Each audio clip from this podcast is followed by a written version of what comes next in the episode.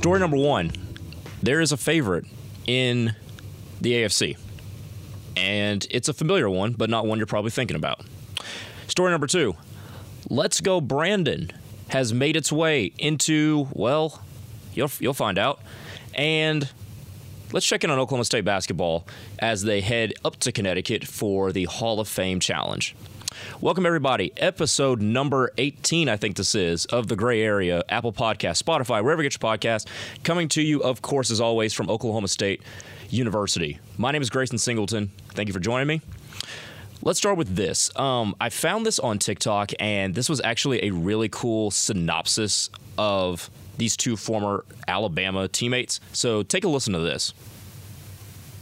DeVonta Smith plays for Henry Ruggs. DeVonta Smith was a college teammate of Henry Ruggs, roommates even. They recreated their old celebration this season and are great friends. After the news of Ruggs' tragic accident, DeVonta had a tough week focusing on football, but it gave him a bigger purpose. Just going out there for, I mean, playing for my brother, knowing that he can't play um, right now. So just kind of gave me a bigger purpose just to go out there. On DeVonta's touchdown, he held up three fingers as a symbol for Ruggs, who used that celebration to honor a friend who died in a car accident. Okay, so that was summarized by a an account on TikTok named Nathan Knows, and it's actually very it's very accurate of depiction of the relationship between DeVonta Smith of the Eagles and former Las Vegas Raiders wide receiver Henry Ruggs. And I haven't touched on the Henry Ruggs situation on this podcast, and I will do so briefly. Um, as we remember, Henry Ruggs was arrested for DUI um, that resulted in death, and he has added. There have been firearm charges added to that as well, um, stemming from him driving his Corvette 156 miles an hour, crashing into a car, and the car was immediately set on fire, killing a 23 year old woman and her dog. We all remember, we all know the situation. And there's not really much interesting that I can say about that just because it's cut and dry. We all know that's bad. Um, but we, what we don't think about in these situations are um, these are still people. You know, these are still people that made mistakes. And what DeVonta Smith has said, what Derek Carr articulated, Derek Carr, the Raiders quarterback, who in a press conference said that if nobody's going to be there for Henry Ruggs, he will be. And my first reaction to this was um, as I watched the videos, I watched Henry Ruggs appear in court for the first time. Yeah, he did something pretty awful, but if you watch that video, that looks like a terrified, terrified kid who knows what's about to come. Henry Ruggs, I think, as of the last time I checked, he could spend anywhere from six to 48 years in prison, in a state prison in, in Nevada where this happened. Um, and one thing we just have to know when it comes to situations like this is that there these people still need people around them. And that is why I appreciated what Derek Carr had to say. That's why I appreciated what DeVonta Smith had to say and how that really affected him, you know, with with um, them being former roommates at Alabama. Um, it stinks. It's it's awful.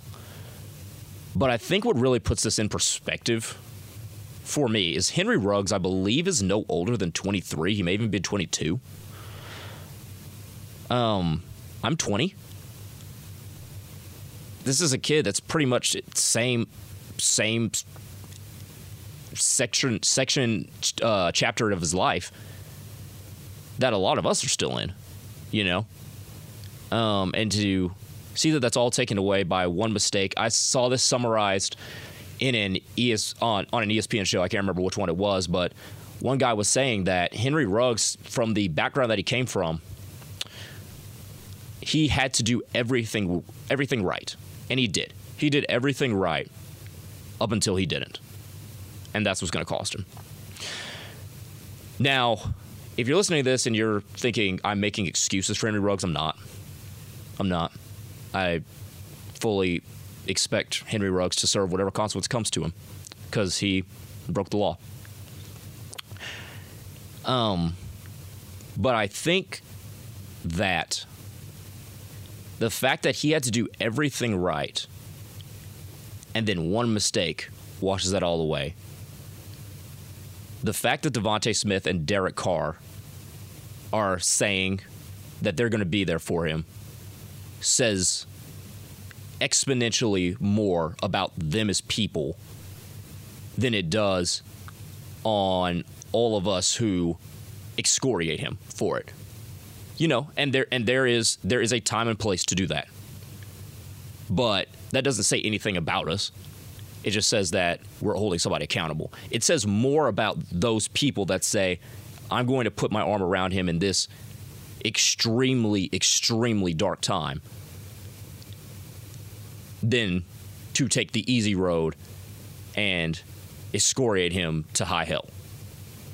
Um, so I just wanted to lead off the show with that, and because I like to highlight a lot of good people, and you know DeVonta Smith, I can't imagine have having to think about that. My you know a best friend of mine about to go to a state prison.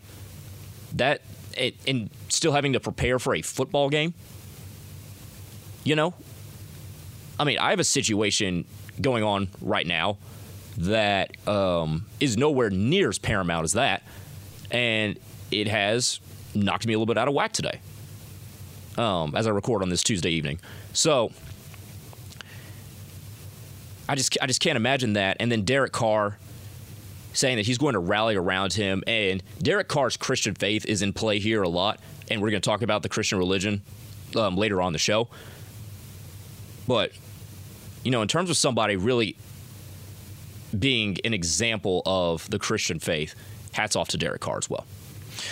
But let's stay in the NFL, and we'll stay in the same conference that the Las Vegas Raiders are in.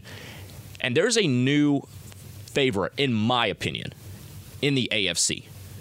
And right now, they're not the one seed, they're not the two seed. As a matter of fact, I think they're the five seed, five or six seed. And that is a six and four New England Patriots. Originally, I picked the Kansas City Chiefs to go to the Super Bowl. As it looks right now, I think there's an 80% chance, barring barring catastrophic injury, I think there is a an 80% chance the New England Patriots represent the AFC in the Super Bowl. And we can talk about the Tennessee Titans being 8 and 2, rightfully so. They have figured out a way by imploring a running back by committee with Adrian Peterson and McNichols and De- D'Onta Foreman. They have crafted a way to replace Derrick Henry and at least have some semblance of a dominant running game, as well as their defense, obviously coached by Mike Vrabel, led by guys like Kevin Byard, has vastly improved from last year, and Ryan Tannehill's been all right the Baltimore Ravens, they look like a team that can make some noise. I have questions about their defense. Their defense is suspect. The Kansas City Chiefs, we don't know what we're going to get from here on out. The Vegas Raiders are slipping and sliding. They've just had such a tumultuous season. I don't believe that they're going to make any noise. And then and then there's Buffalo. Buffalo has one of the more complete rosters in the NFL. But they have yet to play the Patriots this season. They'll play them twice over the course of the last 8 weeks. And when I watch the New England Patriots, the way they run the ball, the way they use the play action pass, which they have used as good, if not better, than every single team in the NFL this year, and the way they get pressure on the quarterback, the way they stop the run, the way they take the ball away, they lead the league in interceptions with 14, I believe is what it is. The New England Patriots, to me, even though they started off slow, which is why they're six and four, they're playing the best football in the NFL, in my opinion. Because they look so in tune. They look like a finely oiled machine in all facets of the game. Their passing game, their running game, the way they stop the run, the way the way they block for the run, the way they block for the pass, the way they stop the pass.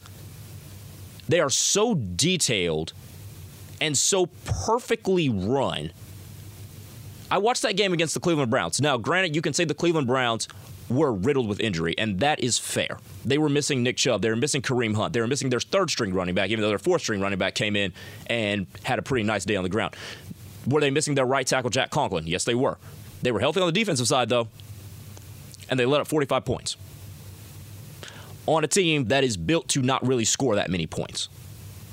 You have to understand how the Patriots are built. The Patriots are a team that is built on run the ball, run the ball, play action, and then we're going to stop you on defense. And the and when you set a, a football team up like that, generally you're not going to score a lot of a lot of points. So the fact that they scored 45 points on a defense that's supposed to be good, on a secondary that is filled with first and second round picks, and John Johnson, who is a pretty good safety, by the way. The Patriots should not have scored 45 points. Now, we have to take into consideration the Browns effect because the Browns are set up very similarly. We're going to run the ball, we're going to run it some more, we're going to hit a couple play action passes to our tight ends. We're going to run the ball some more. The Browns are the kings of going on nine minute drives. There should not be enough possessions with two teams that are set up like that for a team to score 45 points. And the Patriots did because at the beginning of the year, the Patriots we were, were saying we're going to bring rookie quarterback Mac Jones along slowly, and they did. They brought him along very slowly. They relied on the run game.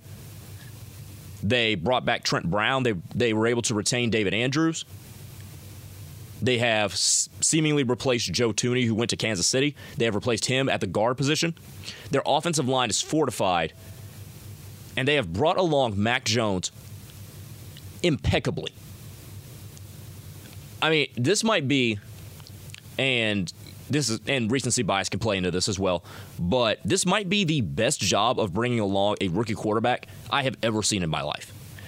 Mac Jones, against a quality defense, against a quality team, completed 10 of his first 12 passes and he is putting balls on receivers. One of the things I was concerned about with Mac Jones is can he fit balls into tight windows? Not because I saw that he couldn't at Alabama, but because he was so used to throwing to dudes that were the most open on planet Earth. I mean, DeVonta Smith was wide open. Jaylen Waddle was running wide open during that year against Alabama.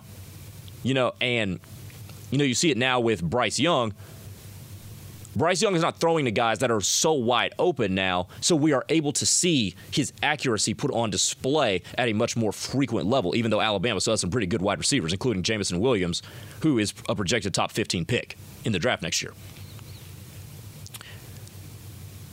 But Mac Jones has answered every single question imaginable.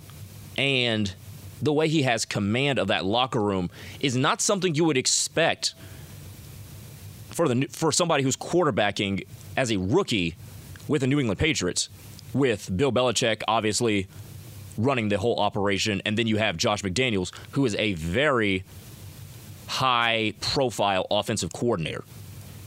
At some point, probably Josh McDaniels will get another head coaching opportunity. And he d- definitely deserves it, just seeing how he's brought along Mac Jones. But there are t- there are two things about the Patriots that sets them apart, in my opinion. Number one, the way they bring along these rookies. They obviously I just talked about Mac Jones, but they drafted Christian Barmore at the back end of the first round, defensive lineman out of Alabama. Has made an instant impact. Numbers aren't going to blow you away. But if you watch the Patriots and you watch the interior pressure he gets, you watch the amount of space he takes up, he is a very key cog in the Patriots' running defense, being pretty good. And when you're the Patriots and you're stopping the run, you're forcing teams to be one dimensional and throw into that secondary that is led by J.C. Jackson and has, you know, Devin McCourty back there. That's a pretty good secondary, and it's shown. Um, so we, we so there's Barmore, and then Rhamondre Stevenson, who I thought was a was one of the steals of the draft, coming out of Oklahoma, at the running back position. James White, one of the running one of the Patriots running backs, is on IR. Damien Harris had a concussion last week. Rhamondre Stevenson actually had a concussion last week. He was just the one that passed protocol. Um, he looked pretty good. If they want to utilize Rhamondre Stevenson and Damien Harris as a one-two punch the rest of the season, God bless anybody who tries to stop that running attack. Because Damien Harris has been absolutely fantastic. And Rhamondre Stevenson in limited time has been pretty good. And then when they use Brandon Bolden as a third running back, oh yeah, he's pretty good too. So there, so we're, so there's the rookies. Now the second thing the Patriots did, which is a little bit more high profile, was the amount of money they spent in the offseason. Bringing over guys like Matthew Judon, instant impact. Matthew Judon has been fantastic for New England. They got Hunter Henry. Hunter Henry has developed a great connection with Mac Jones at, at the tight end position. They brought in Jonnu Smith. Hasn't had the same gaudy numbers that he had with Tennessee, but solid blocker, and in and when he his number is called, solid receiver at the tight end position. Who else did they bring over? They brought over Kendrick Bourne. Kendrick Bourne has been a good has been a very good receiver. Now, here's the thing with Kendrick Bourne. You don't really know if he's a one, but you just know he he just you just know that he's going to be a big body that can get you that can that can just get get open and presents a large body and a large catch radius, which is good for a rookie quarterback. Nelson Agholor has been a deep threat. He hasn't been fantastic, but he's been a deep threat, a guy to take the top off the defense and open up space for the tight ends, Hunter Henry and Jonnu Smith, as well as a receiver who's been in the Patriot system for a little bit, Jakobi Meyers. They brought over Jalen Mills, who he's not a great defensive back, but as a rotational, you know, nickel or dime package, excellent tackler, good ball skills, has definitely contributed to the Patriots leading the league in interceptions right now. Davon Godchaux from the Dolphins, another guy that you probably won't know but he's at the defensive tackle position along with Christian Barmore. He's in there stopping the run. And they drafted Ronnie Perkins. That's the one I forgot that was in the third round. And my partner on the Spinning Sports podcast, Landon Bethea, um, I remember when the draft was going on and I saw. May watching all of those barbecue tutorials make it look like you watch excuse sorry about that um watching all of those um the draft and analysis and whatnot and i saw that the patriots in the third round took ronnie perkins the defensive end out of out of uh, oklahoma excuse me sorry that really tripped me up i told I, I told him that's the steal of the draft ronnie perkins has made an immediate impact and you just see that they hit on everything the Patriots did. And and this is not something that they do often. Also signed Ted Karras from Miami to fortify the offensive line. The Patriots had a plan to bring along a rookie quarterback, and they have executed it so perfectly to where they are playing the their best football, which might be the best football, and also the most sustainable football going into December and January. And those are things that can get you to a Super Bowl. And you can the danger here is that are they peaking at the wrong time? Possibly. They could. But I don't think they are. I think there's still way room for improvement with New England. There's more to that Josh McDaniels offense that they can open up with as more and more comfortable as Mac Jones gets. And who knows what Bill Belichick and his son will scheme up on the defensive side of the ball. The Patriots are live. The Chiefs are down. Buffalo does not seem unbeatable. Baltimore can be had, as they were last Thursday night against Miami. Tennessee, you know, they're still missing who I thought was the NFL MVP before he went down. And their defense at times can still be a little suspect, even though they're good. There's no clear runaway team at the top of the AFC that's that says that tells me the Patriots cannot beat these guys with the way they play football. And with the way all of those other teams play football, it's set up to be a to be a letdown at one week at some point. The Patriots are only two games out of first place in the conference. Right now, they sit a half game behind Buffalo in their division, and they're two games back of Tennessee, the conference leader. So the Patriots could get a first round bye and have the entire AFC playoff go through Foxborough, like it did with Tom Brady at the helm. And the reason I'm so confident in this is because running the ball, stopping the run, and playing good defense on the back end is the most sustainable form of football there is. You've seen what happened with the Rams. The Rams they do a lot of the, a lot of those same things, except the Rams do rely on explosive plays a little bit more. And you see when those explosive plays go away, the Rams and Sean McVay, they're just not the same team. And we have seen this over the years ever since they lost the Super Bowl to New England. So this has just been one of the masterful jobs by Bill Belichick, by Josh McDaniels, by Steve Belichick, too. We'll give him some credit, too. And by Mac Jones. And just by everybody involved. And I know as a coach, you can't get too high at this particular moment of time, but Bill Belichick has to be licking his chops with what he's got with this team. Because this is a team, this is a team that is set up to sustainably make noise the rest of the season. I would not be surprised at all if the Patriots end up getting the one and only first round bye in the AFC playoff and then run the table to the Super Bowl. And if they get a first round bye and a team like Tennessee eventually has to go to Foxborough, oh, look out. Oh, look out. Because they don't have their bruiser anymore. And you know what it's going to be very telling? I believe Tennessee at some point has to play the New England Patriots.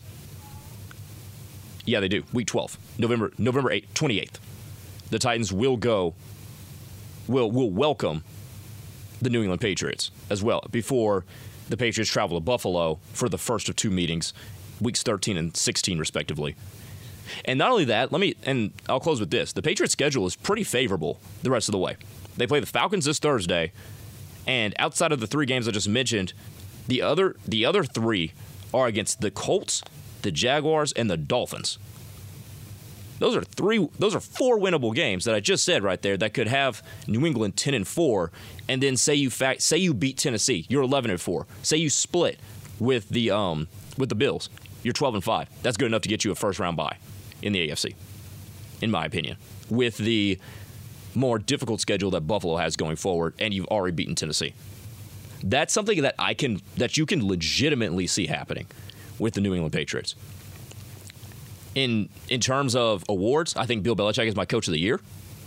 I did, I think Mac Jones is a second place in offensive rookie of the year to Ja'Marr Chase. And they have just pieced together a lot of guys, and they have a defensive player of the year candidate in J.C. Jackson. Probably won't win it, but he's a defensive candidate. By the way, he has a dope IG handle at Mr. INT. How about it? 23 career interceptions all over the course, I believe, of the last three seasons. J.C. Jackson is a top five corner in the NFL. Let us transition to what I hinted on earlier about when I was talking about Derek Carr and his Christian faith.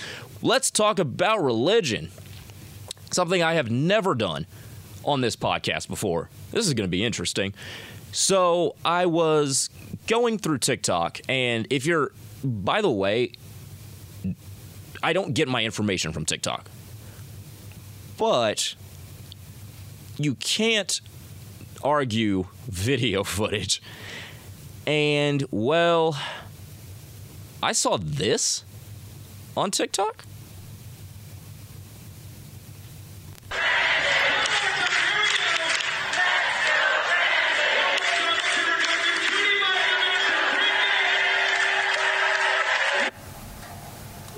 So, if you couldn't understand what was happening, this was a church service in San Antonio where the crowd was the crowd, the people in attendance, the worshipers, were chanting, Let's go, Brandon.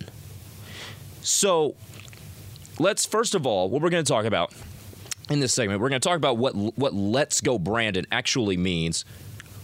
Why is it in a church, and what American ideals are being undercut by this? This is going to be an interesting segment. So first of all, let's start with whatever "Let's Go Brandon" is. And by the way, your first question should be, "Who in God's name is Brandon?" Okay, so let's let's let's um let's talk about that. This is an article from the Associated Press News, who basically the AP basically governs all form of journalism, and this says, quote, it started at an October 2nd NASCAR race at the Talladega Superspeedway in Alabama. Brandon Brown, a 28 year old driver, had won his first Xfinity Series and was being interviewed by an NBC Sports reporter. The crowd behind him was chanting something at first difficult to make out. The reporter suggested they were chanting, Let's go, Brandon, to cheer the driver but it became increasingly clear that they were saying blank Joe Biden.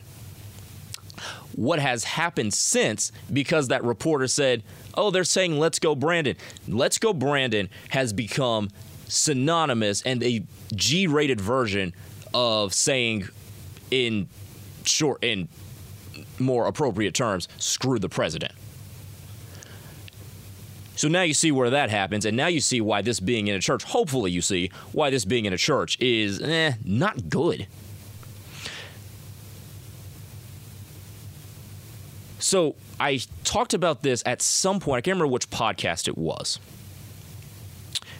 But I talked about how the Christian religion, one of the problems I have with the Christian religion, is it is making itself very synonymous with the Republican Party.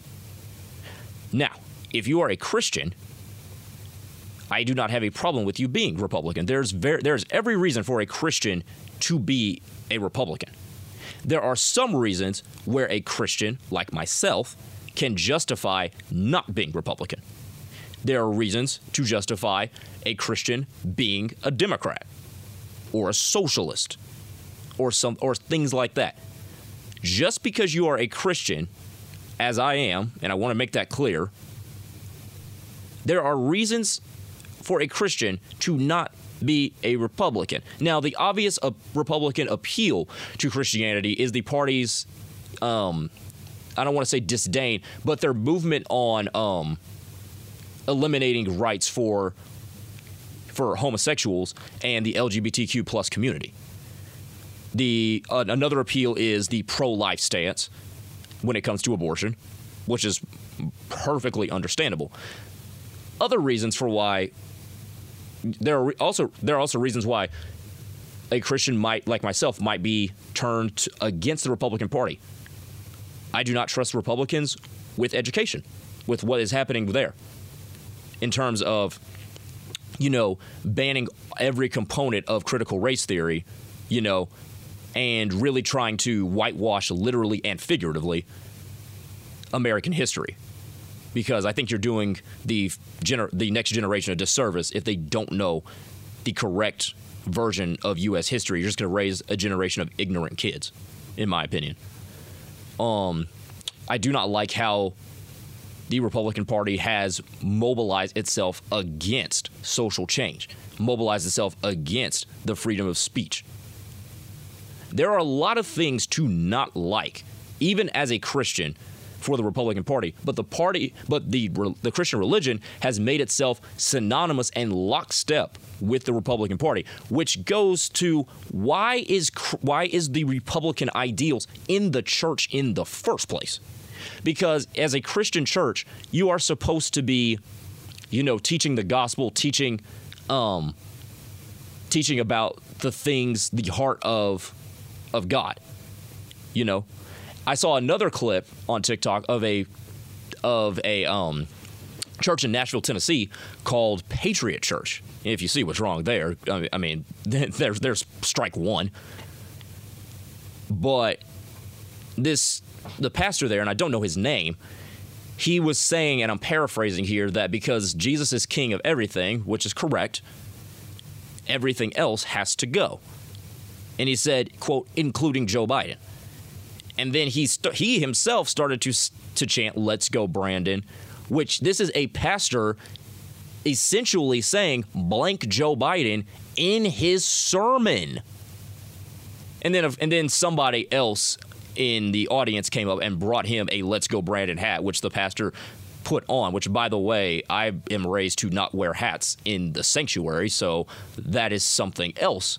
At least, at least on a Sunday morning, um, during like a normal church service. So there's something else kind of wrong there too, in my opinion. That's that's a little bit more subjective in my opinion, but that's that's just how I was raised.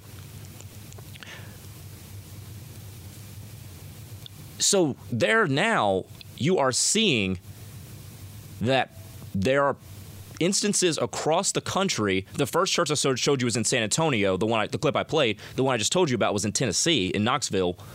There are instances across the country where people, instead of getting the gospel or getting the heart of God in a particular setting of the Bible, are getting anti Donald, I mean, excuse me, anti Joe Biden diatribe. And this is this the concern for this can be summed up to another TikTok I saw where this lady detailed how her friend convinced her to go to that same church in San Antonio. It was the first time she had gone to church in quite a long time, if ever. And she was finally convinced, and she went, and that is what she saw. Instead of being presented with the gospel like it's like it's supposed to be happening, she was presented with basically something saying to overthrow the presidency. And I took a um I took a I took a uh, screenshot of this and my phone decided to freeze up on me um, in the comments section, a pastor said, quote, I am a pastor, I am a conservative, I'm a Christian. This is wrong and illegal. And this is where, close quote, and this is where we get to the next part of this is the American ideals. Now, churches are considered under um, by the IRS. Churches are considered nonprofits, which means they are tax exempt if this sort of thing goes on in churches, their tax exempt status should be removed. Because now you're no longer a religious gathering. You are a you are a political rally. That is what in these isolated incidences, which I'm pretty sure there are more of these across the country, by the way. That that is what this is. This is a political rally. This is not a church.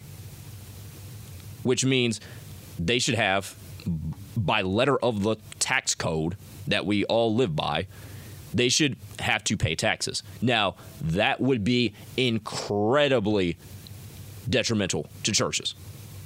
Because churches rely a lot on donations and if you're a um if you're a church like that Patriot Church, which is a um, which is not a well-established church. I'm just going to judging by the building that they were in and the setting. I'm going to make that assertion. I could be wrong, but if you are not a well established church with wealthy parishioners that are giving, you know, a nice little tithe, then having your tax exempt status removed can be very handcuffing. But it would be the correct play here. And this is not just go for pres- for churches that say, you know, that are basically giving the G-rated version of blank Joe Biden. This is also any church service that can turn into a pro President Trump rally. Which by which by the way, I hate to break it to you Christians. Donald Trump is not the saint that you want him to be. Let's be very very clear about that. Not only is there a very good chance the man is not even a Christian, the man is also detrimental to the Amer- American ideals. I've outlined that in former podcasts before. but there the American ideal obviously the tax exempt status is in play here, but also separation of church and state. Everybody, um, that's being lost because churches are seemingly involving themselves in politics.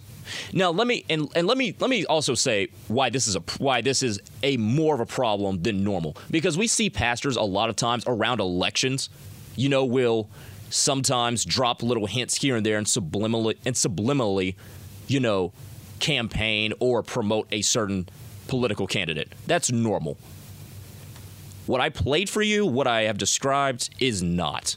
This number one, we're not even around an election. Number two, even when we are around elections, that doesn't happen. Joe Biden has been president for pretty much a year now. It's been a year since the election. I guess in January will be the year mark for for for President Biden. So what's going on here is not normal by any sh- way, shape, or form, and by any stretch of the imagination. So now let's get back to separation of church and state. The reason church and state was supposed to be separated is because the church in Europe back in, you know, the 1600s, 1500s and going all the way back, the church and the state were so synonymous that the church was essentially the government. You know, Christianity as a religion historically is has been a very divisive one.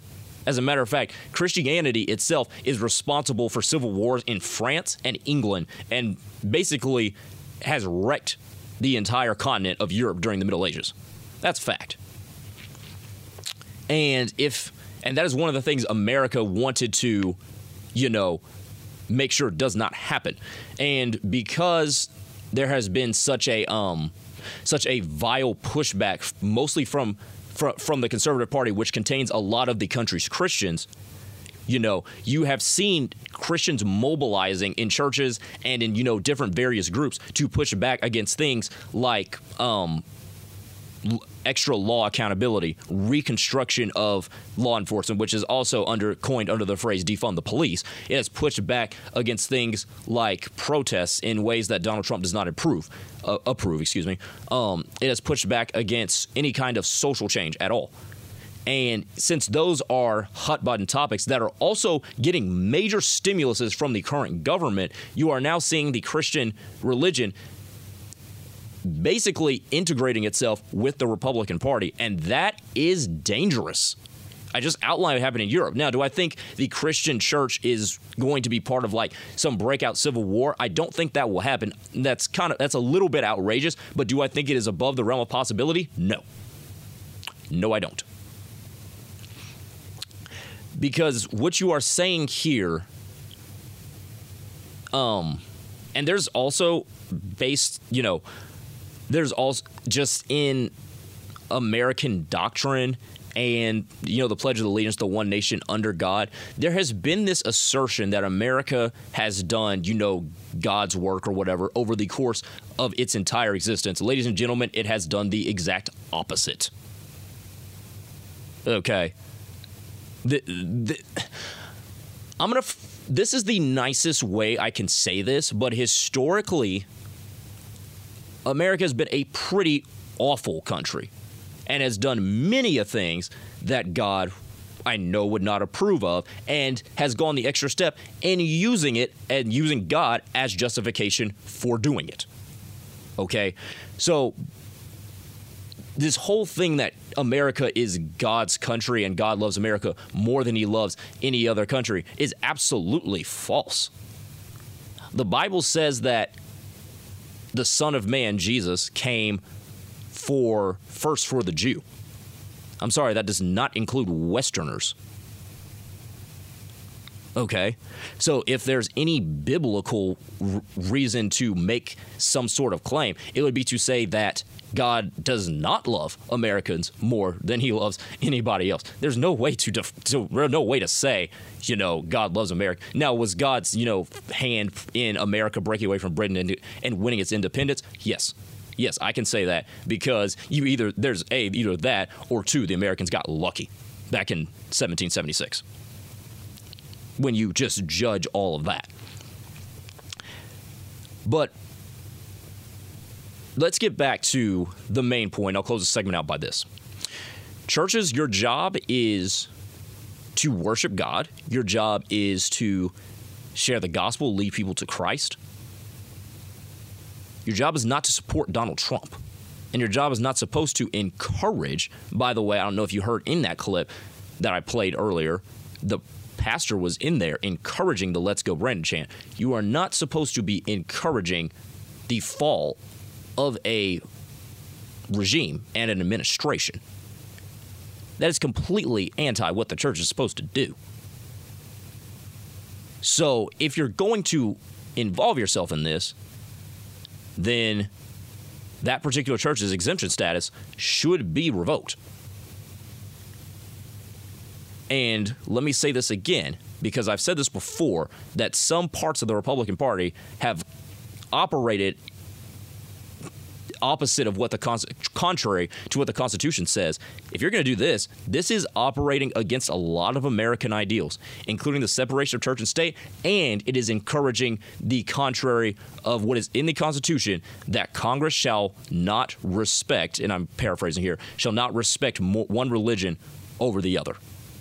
Because that's what you're doing by integrating yourself with a particular party that has a substantial standing in Congress and always has a 50 50 chance with the Democrat Party of being president. All right, so to close out this show, we're good. Oklahoma State's basketball season just started, and we know that Oklahoma State is, of course, the the the blanket that is hanging over all of this is that Oklahoma State is banned from the postseason. They're banned from the Big 12 tournament and the NCAA tournament. So, just some early thoughts from the first three games of Oklahoma State season. Number one, the two big name transfers, Moussa Cisse and Bryce Thompson. They've been good. They've been fun to watch. Um, Moussa Cisse is a great center. He's got a back to the basket game. He's very coordinated for his for his build. He has a jumper that ranges from zero to 15 feet. I like Moussa Cisse. Not to mention he's a rim protector as well. He's averaging two block shots per game. Bryce Thompson has looked pretty good. He's been he's electric. He's averaged 9.3 points per game, um, he's shooting 40% from the field. He's making a third of his, or a little under, um, a little under 30% from three point range. Those guys, those guys have been good. We have actually seen improvement from guys like Matthew Alexander Moncrieffe and Rondel Walker. Now, those guys were freshmen last year, and at times they looked a little in over their heads. They looked a little sped up, like the game was a little too fast paced for them. Those guys have really settled in and I've liked when I've seen more composure, particularly from Juan, from Rondel Walker. You know, a lot of composure from him. He's shooting 30, 37.5% from the three point line. So he's going to be a shooter. He's going to be a 3 and D guy, not a guy you want really handling your offense, but a guy off the wing that can put the ball on the floor, that can shoot you some threes, that can spread the floor, and that can be a defensive stopper on the other end of the court. I like Rondel Walker. Matthew Alexander Moncrieffe He's leading the team in rebounds at 6.7. He's he's really undersized for his skill set. His skill set is that of a power forward, but he's 6'7. Which, before you get to conference play, you can get away with. But once you get into conference play and the nitty gritty of the Big 12, as well as other teams that you might see throughout the season, that lack of size could be exploited. And the thing, and the dangerous thing about Oklahoma State is they have two guys like this because Isaac Likekele is also like this. Now, Isaac Likekele is a guy who exemplifies cowboy basketball and Mike Boynton Jr.'s mantra in terms of playing hard and distributing around your teammates and playing as a cohesive unit. Isaac Likekele is the best example of that. But Isaac Likekele is 6'5 and has the skill set of a dude that should be 6'9. Isaac Likekele cannot shoot. Um, he is, in terms of a scoring punch, he is useless except for seven feet from the basket. And why this is so problematic is because when you want to play basketball by the drive and kick, which is what Oklahoma State seems to want to do um, from the first couple of games that I've seen in person and you know the first three games of their season, they want they want to do a lot of drive and kick. And if there's no driving lanes, because if there's no hold on, if there's no driving lanes, then the kick part will never come because against Oklahoma State, and this is their big flaw. This is their big flaw from last year, and it's and it's showing up as a flaw this year. They are a horrible shooting team. They shoot 29 29.1% from the three point line. I mean, nobody's going to play you that far out and open up those driving lanes if you can't knock down buckets. As a matter of fact, we saw in their loss to Oakland, not even the Oakland from California, it's Oakland from Michigan, which I didn't know existed they played a 1 3 1 zone. Why? Because they weren't scared of Oklahoma State beating them from the corners and from the wings. Oklahoma State's best game is getting to the basket. and getting fouls. Oh, except when they get fouls, they can't even convert because they're shooting 62.7% from the free throw line. Those were the two main issues last year, and they're carrying over to this year. Except this year, the difference is you don't have the the presumptive number one pick in your arsenal in Cade Cunningham. So, if Oklahoma State, and this is my early um, assessment of the team, if Oklahoma State does not figure out a way to shoot the ball consistently from the outside, I'm not saying you have to make 45% of your threes, but you need to make, as a team, 36, 37. If you can't figure out how to do that, you're going to have a really hard time scoring points. Because this Oklahoma, because if you can't shoot the way Oklahoma State is constructed, there's so there's guys that clog the floor way too much, and you're easy to game plan against. You know, zone up, so Oklahoma State cannot get Moussa Cisse involved, the 6'11 giant. You know, make zone up and play extreme help defense so Avery Anderson cannot beat you to the basket. So guys like Donovan Williams or Bryce Thompson can't get to the basket. And make them kick it to guys like Isaac Likekele, who you know cannot beat you from the three point arc. Oklahoma State is a team that's going to play hard. They're going to play scrappy. They're going to they're going to try to get a lot of points out in transition. Which, if you're a team that cannot score the basketball consistently in the half court because you because you're limited from the perimeter, you will have to resort to getting a lot of buckets in the transition. And early on in the season, we have seen a heightened um, effort to try to do that. And you know this Oklahoma State team reminds me of? They remind me of the Los Angeles Lakers. The reason I said the Los Angeles Lakers will not work this season with the addition of Russell Westbrook, they do not have enough outside shooting. In the case of Oklahoma State, they've got a couple guys that can shoot the ball from the outside. You know, Keylan Boone is going to be a guy that you're going to need him to, sh- to hit some outside shots when he comes into the game. Um, Donovan Williams, he's shooting 40% right now. Again, early in the season, you're going to need him to consistently hit outside shots.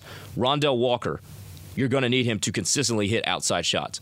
Avery Anderson, um, and occasionally Bryce Thompson as well you're, you're going to need these guys to hit outside shots so you can space the floor, open up those driving lanes, make a team play man to man so you can exploit those mismatches with Moussa Cisse and with Matthew Alexander Moncrieffe.